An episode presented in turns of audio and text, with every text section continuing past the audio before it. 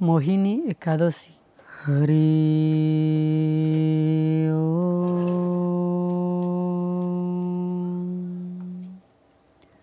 ଓମ୍ ଶ୍ରୀ ସଦ୍ଗୁରୁ ପରମାତ୍ମନି ନମଃ ଯୁଧିଷ୍ଠିର ପଚାରିଲେ ହେ ଜନାର୍ଦ୍ଦନ ବୈଶାଖ ମାସ ଶୁକ୍ଲପକ୍ଷରେ କେଉଁ ଏକାଦଶୀ ପଡ଼େ? ଏହାଦ୍ୱାରା କେଉଁ ଫଳ ପ୍ରାପ୍ତ ହୁଏ? ଓ ଏହାର ବିଧି କ'ଣ? ଭଗବାନ ଶ୍ରୀକୃଷ୍ଣ କହିଲେ ଧର୍ମରାଜ ପୂର୍ବକାଳରେ ପରମ ବୁଦ୍ଧିମାନ ଶ୍ରୀରାମଚନ୍ଦ୍ର ମହର୍ଷି ବଶିଷ୍ଠଙ୍କୁ ଏହି କଥା ପଚାରିଥିଲେ ଯାହା ଆଜି ତୁମେ ମୋତେ ପଚାରୁଅଛ। ଶ୍ରୀରାମ କହିଲେ ହେ ଭଗବାନ ଯାହା ସର୍ବପାପ ନାଶିନୀ ତଥା ସର୍ବଦୁଃଖ ନିବାରିଣୀ ଏବଂ ବ୍ରତମାନଙ୍କ ମଧ୍ୟରେ ସର୍ବୋତ୍ତମ ତାହା ମୁଁ ଶୁଣିବାକୁ ଚାହୁଁଛି। ବଶିଷ୍ଠ କହିଲେ ଶ୍ରୀରାମ ତୁମେ ବହୁତ ଉତ୍ତମ କଥା ପଚାରିଛ। ମନୁଷ୍ୟ ତୁମର ନାମ ନେବା ମାତ୍ରେ ସବୁ ପାପରୁ ମୁକ୍ତ ହୋଇଯାଏ।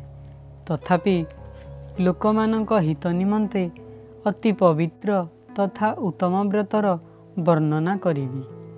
ବୈଶାଖ ମାସ ଶୁକ୍ଲପକ୍ଷରେ ଯେଉଁ ଏକାଦଶୀ ହୁଏ ତାହାର ନାମ ମୋହିନୀ। ତାହା ସର୍ବପାପ ହାରିଣୀ ତଥା ଉତ୍ତମ ବ୍ରତ। ସେହି ବ୍ରତର ପ୍ରଭାବରେ ମନୁଷ୍ୟ ମୋହଜାଲ ତଥା ସମସ୍ତ ପାପରୁ ମୁକ୍ତି ପାଏ। ସରସ୍ୱତୀ ନଦୀର ରମଣୀୟ ତଟରେ ଭଦ୍ରାବତୀ ନାମକ ଏକ ସୁନ୍ଦର ନଗର ଅଛି।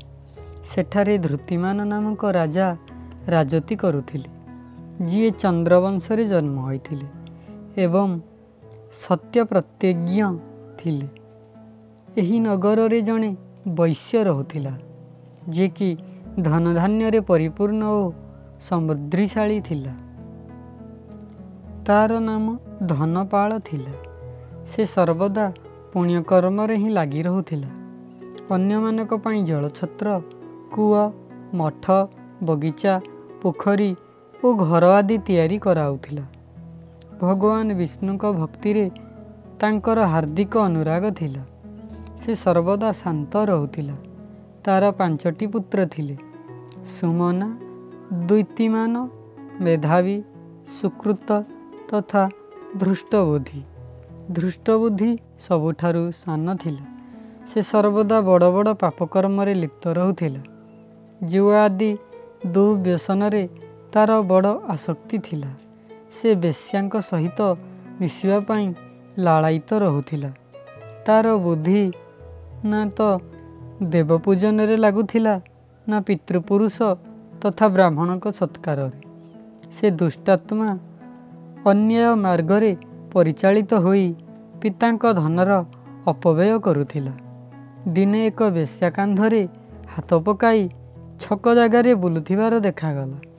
ତେଣୁ ତାର ପିତା ତାକୁ ଘରୁ ବାହାର କରିଦେଲେ ଏବଂ ବନ୍ଧୁବାନ୍ଧବମାନେ ମଧ୍ୟ ତାକୁ ପରିତ୍ୟାଗ କଲେ। ଏହାପରେ ସେ ଦିନ ରାତି ଦୁଃଖ ଓ ସୁଖରେ ବୁଡ଼ି ରହି ଅନେକ କଷ୍ଟ ପାଇ ଏପଟ ସେପଟ ବୁଲିବାକୁ ଲାଗିଲା। ଦିନେ ପୁଣ୍ୟ ଉଦୟ ହେବାରୁ ସେ ମହର୍ଷି କୌଣ୍ଡିନ୍ୟଙ୍କ ଆଶ୍ରମରେ ଯାଇ ପହଞ୍ଚିଲା। ବୈଶାଖ ମାସ ଥିଲା। ତପନିଷ୍ଠ କୌଣ୍ଡିନ୍ୟ ଗଙ୍ଗା ନଦୀରେ ସ୍ନାନ କରି ଫେରିଥିଲେ। ଦୃଷ୍ଟବୁଦ୍ଧି ଶୋକ ଭାରରେ ପୀଡ଼ିତ ହୋଇ ମୁନିବର କୌଣ୍ଡିନ୍ୟଙ୍କ ପାଖକୁ ଗଲା ଏବଂ ହାତ ଯୋଡ଼ି ସମ୍ମୁଖରେ ଠିଆ ହୋଇ କହିଲା ହେ ବ୍ରହ୍ମନ୍ ହେ ଦ୍ୱିଜଶ୍ରେଷ୍ଠ ମୋ ଉପରେ ଦୟାକରି ଏପରି କୌଣସି ବ୍ରତ କୁହନ୍ତୁ ଯାହାର ପୁଣ୍ୟ ପ୍ରଭାବରେ ମୋର ମୁକ୍ତି ହୋଇଯିବ କୌଣ୍ଡିନ୍ୟ କହିଲେ ବୈଶାଖ ମାସ ଶୁକ୍ଲପକ୍ଷରେ ମୋହିନୀ ନାମକ ପ୍ରସିଦ୍ଧ ଏକାଦଶୀ ବ୍ରତ କର। ମୋହିନୀ ଏକାଦଶୀର ଉପବାସ କଲେ ପ୍ରାଣୀର ଅନେକ ଜନ୍ମାର୍ଜିତ ମେରୁ ପର୍ବତ ସମ ମହାପାତକ ମଧ୍ୟ ନଷ୍ଟ ହୋଇଯାଏ। ବଶିଷ୍ଠ କହିଲେ ଶ୍ରୀରାମଚନ୍ଦ୍ର ମୁନିଙ୍କର ଏହି ବଚନ ଶୁଣି ଧୃଷ୍ଟବୁଦ୍ଧିର ଚିତ୍ତ ପ୍ରସନ୍ନ ହୋଇଗଲା। ସେ କୌଣ୍ଡିନ୍ୟଙ୍କ ଉପଦେଶ ମତେ ବିଧିପୂର୍ବକ ମୋହିନୀ ଏକାଦଶୀ ବ୍ରତ କଲା। ନୃପଶ୍ରେଷ୍ଠ ଏହି ବ୍ରତ କରିବା ଦ୍ୱାରା ସେ ନିଷ୍ପାପ ହୋଇଗଲା ଏବଂ ଦିବ୍ୟ ଦେହ ଧାରଣ କରି ଗରୁଡ଼ ଉପରେ ଆରୂଢ଼ ହୋଇ ସର୍ବ ଉପଦ୍ରବ ରହିତ ଶ୍ରୀ ବିଷ୍ଣୁଧାମକୁ ଚାଲିଗଲା। ଏହିପରି ଏ ମୋହିନୀ ବ୍ରତ ଅତି ଉତ୍ତମ। ଏହାର ପଠନ ଓ ଶ୍ରବଣ ଦ୍ୱାରା ସହସ୍ର ଗୋଦାନ କରିବାର ଫଳ ମିଳେ। ହରି